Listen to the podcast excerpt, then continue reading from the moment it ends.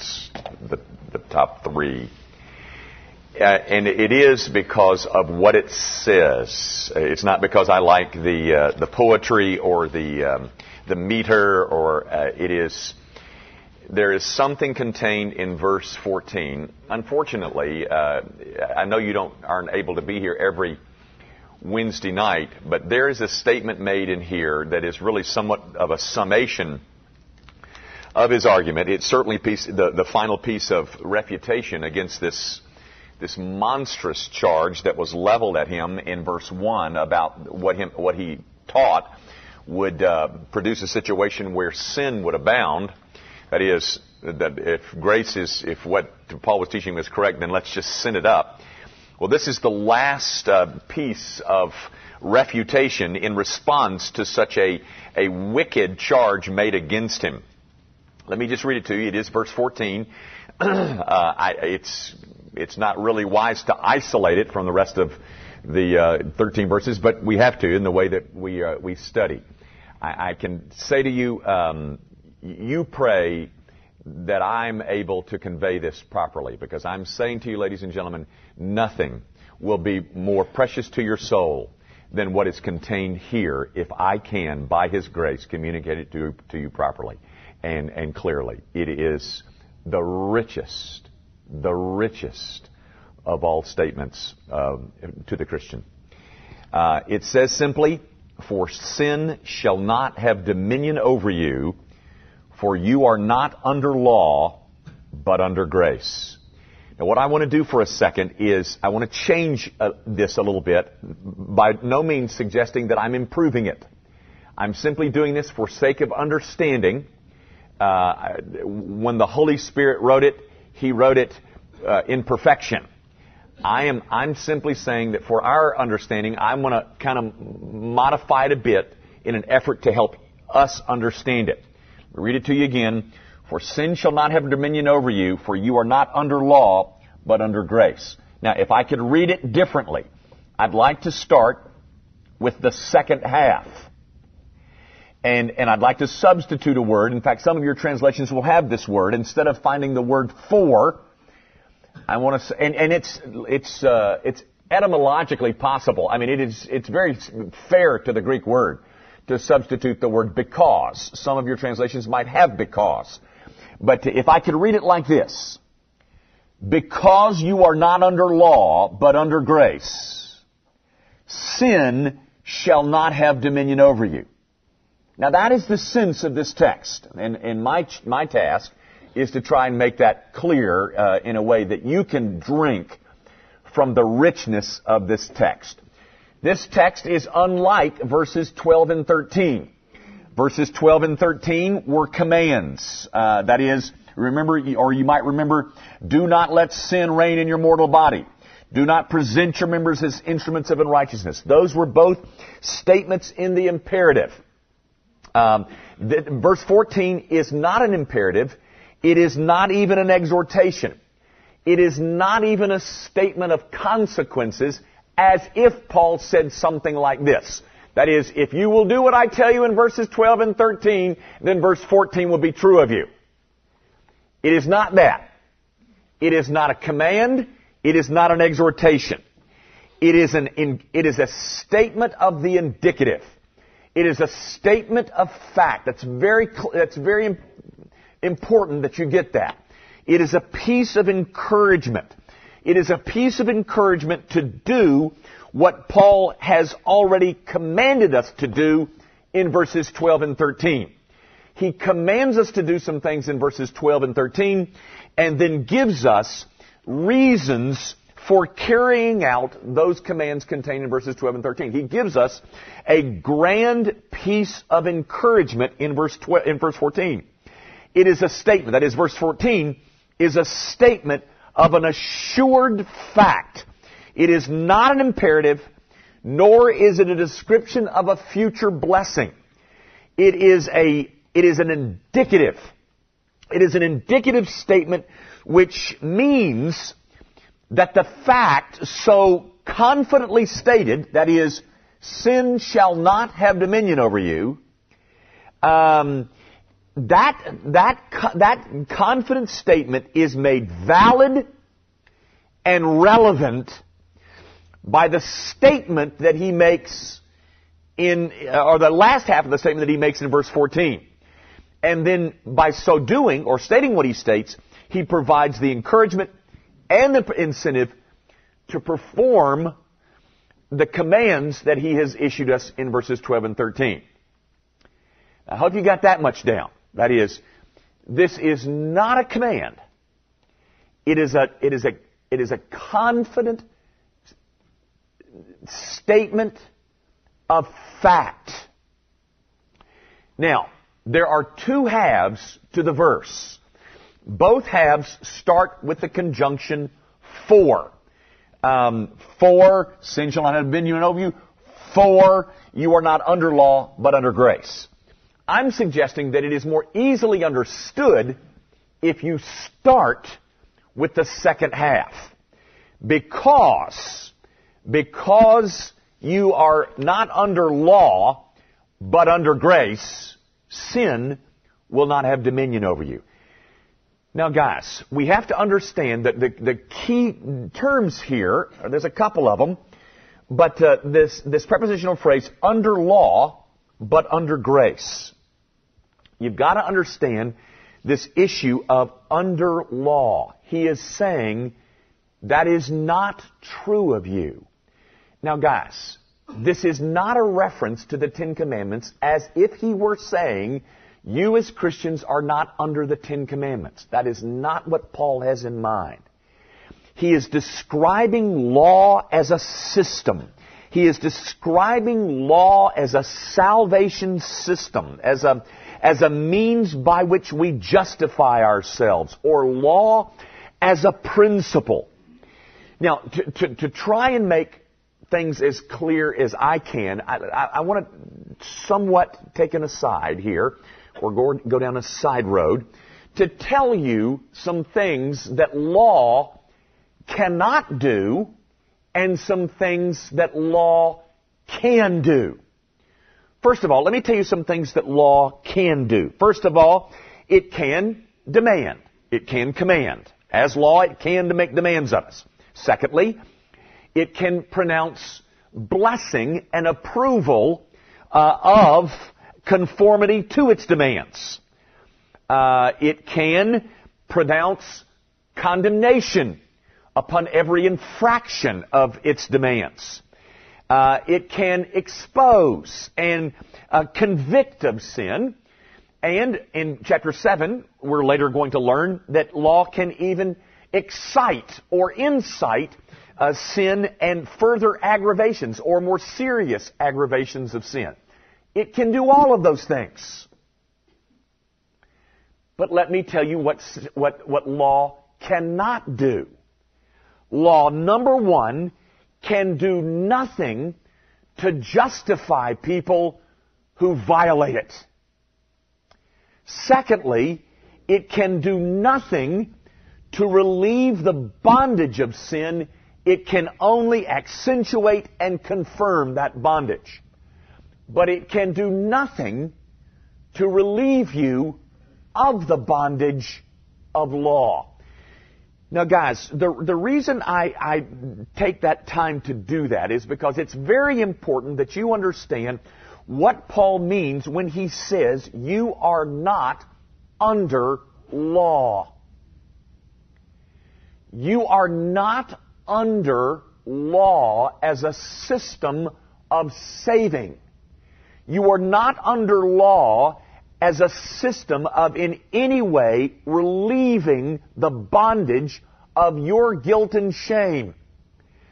The person, and by the way, ladies and gentlemen, every non-Christian you know is right now living under law. But the person who lives under law, upon whom uh, only law has been brought to bear, whose life is being determined by the resources of law, is the bondservant of law. Guys, it's imperative that you understand what living under the law can do to you.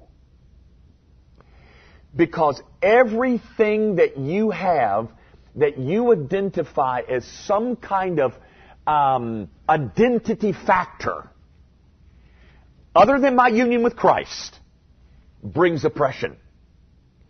Gang, everything in my life that makes me anxious or um, angry or afraid or insecure comes, all of those things come because I look at something and say, if I, if I don't have that or do that, I'm not valuable nor lovable.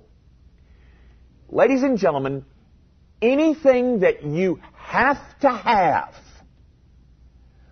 beyond Jesus Christ rules you. And that is descriptive of someone under law. I could name you for the rest of the night things that you and I have identified as necessary to be happy apart from my union with Christ. And I say to you, that is the remnants of living under law. For instance, you're a mother, and it is, it is absolutely essential to you that your children turn out well. And if they don't turn out well, then you, you have a, the, the, the, the, the life controlling fear that your value is thus diminished. That, ladies and gentlemen, is identifying something in addition to your union with Christ that you have identified as necessary to make you happy. It is all a system. A system that says that if I am ever to be valuable, if I am ever to be worth anything, if I am ever to have any sense of value at all, I'm gonna have to have that whatever that thing is. Um, and you become its slave, whatever it is. Anything, ladies and gentlemen, that you have, that you say, if I don't have that, I will, I will never be considered worth anything. That, ladies and gentlemen, is is living under the remnants of law. Because law is always saying that the only way that you can ever really justify yourself, make yourself uh, uh, to have any worth, is to perform in a way that would render you valuable. Paul is saying that you are not under law as a system of self-justification. Um, and, and once we recognize that we are not under law, then, ladies and gentlemen, the possibilities multiply in terms of our own victory over sin. Gang, one of the reasons that Paul introduces this law thing is that because it is one of the most basic problems that Christians struggle with. Um, it's, the, it's the thing that brings more depression, more discouragement, more failure, more con- self-condemnation than anything else. Because the law says that unless I live up to a particular standard, or unless I, I do things in a certain way, God will not have anything to do with me.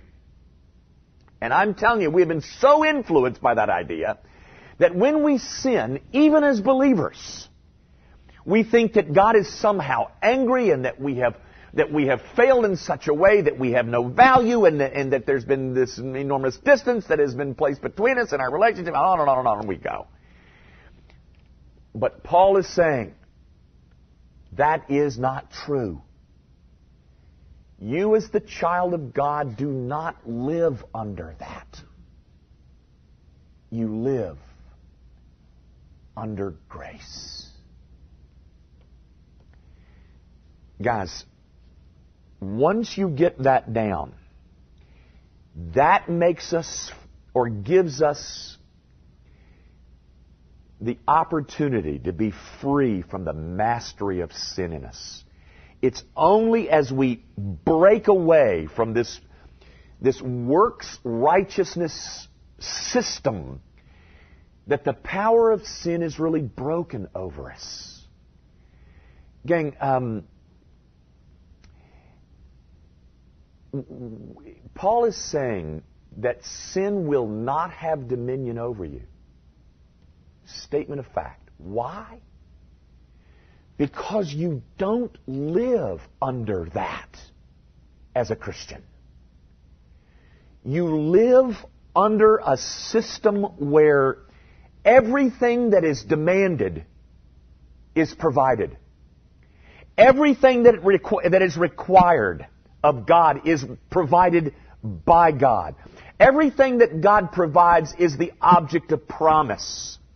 Um, that our that our struggle against sin is not a hopeless struggle, ladies and gentlemen, of losing and constantly losing, because uh, we're not engaged in a hopeless battle, but we are we are in one where victory has been assured us by what Christ has done for us.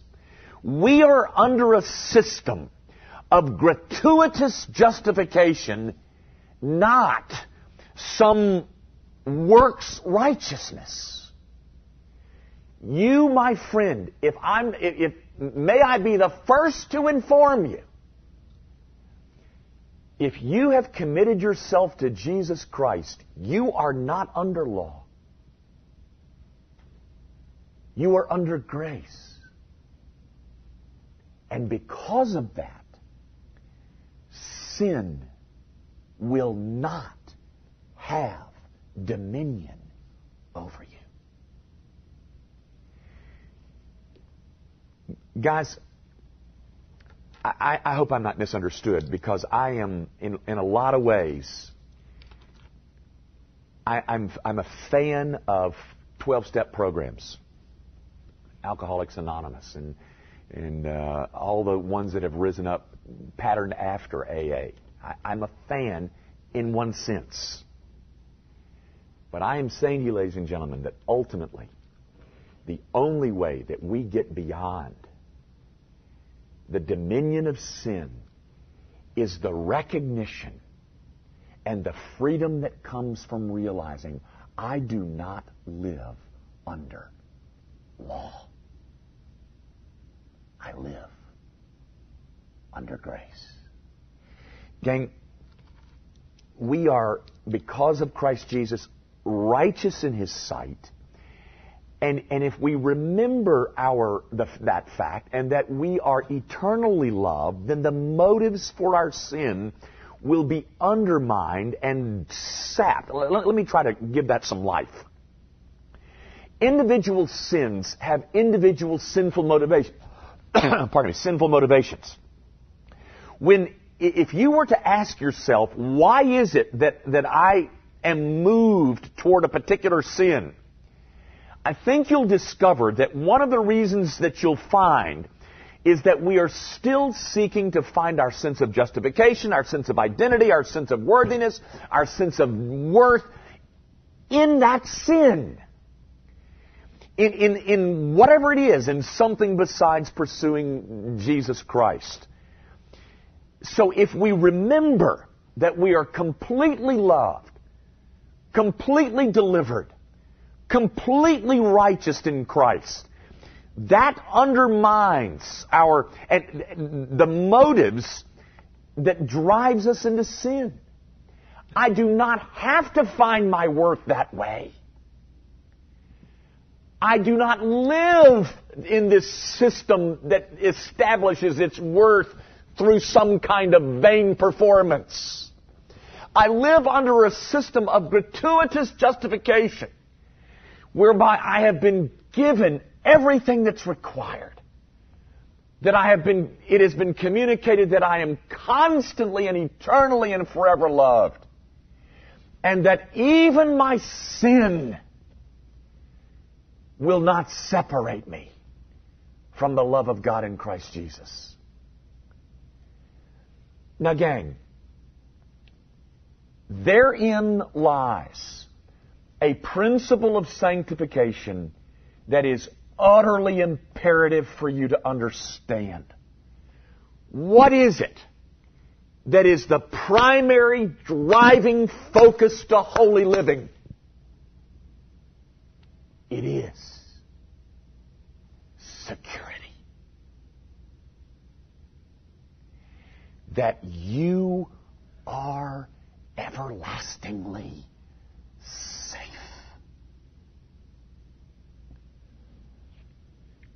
You know, if if that is what God has done in the life of the uh, individual believer, how could anyone suggest that the result of preaching something like that will cause people to sin more? Gang, it's the realization of that truth that constitutes the greatest incentive, the greatest motive to holy living. And, and, and I will show it to you.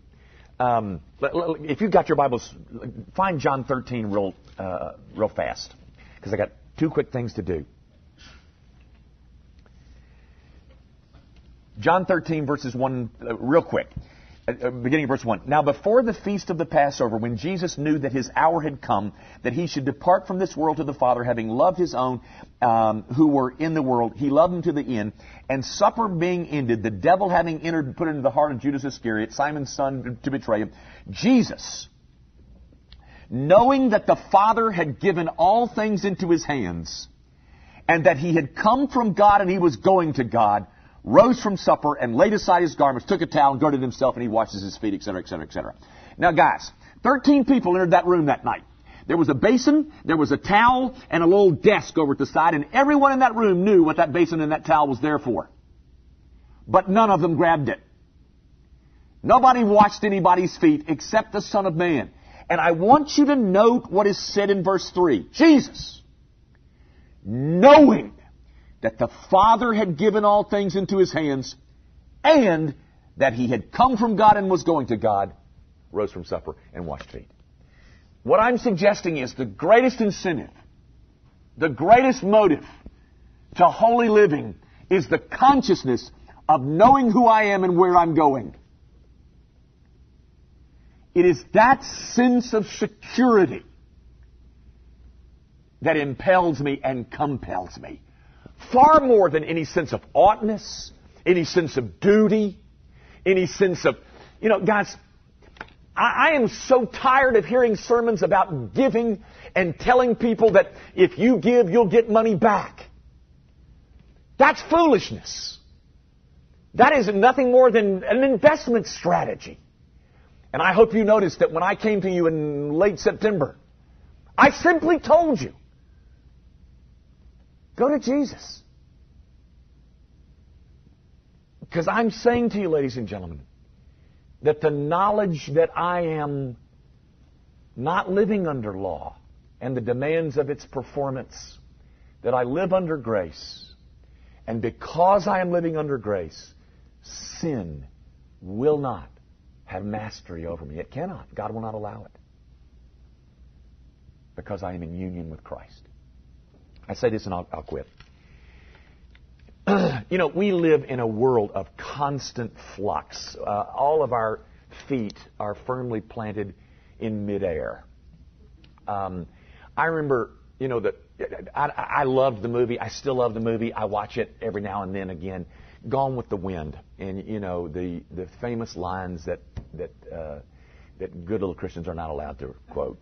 Um, but I quote him all the time.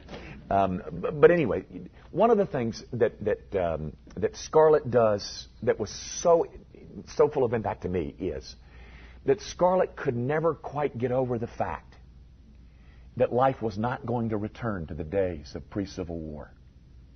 That was the thing that controlled her, and and so wounded her, and she kept trying to restore Tara back to the, her uh, pre-war days, and, and, it was, and you know, she worked so hard, and she was out in the field, and she, because she was trying to restore Tara, and, and her father lost his mind, and all that business. It was, it was just too much for her that that change had overtaken them.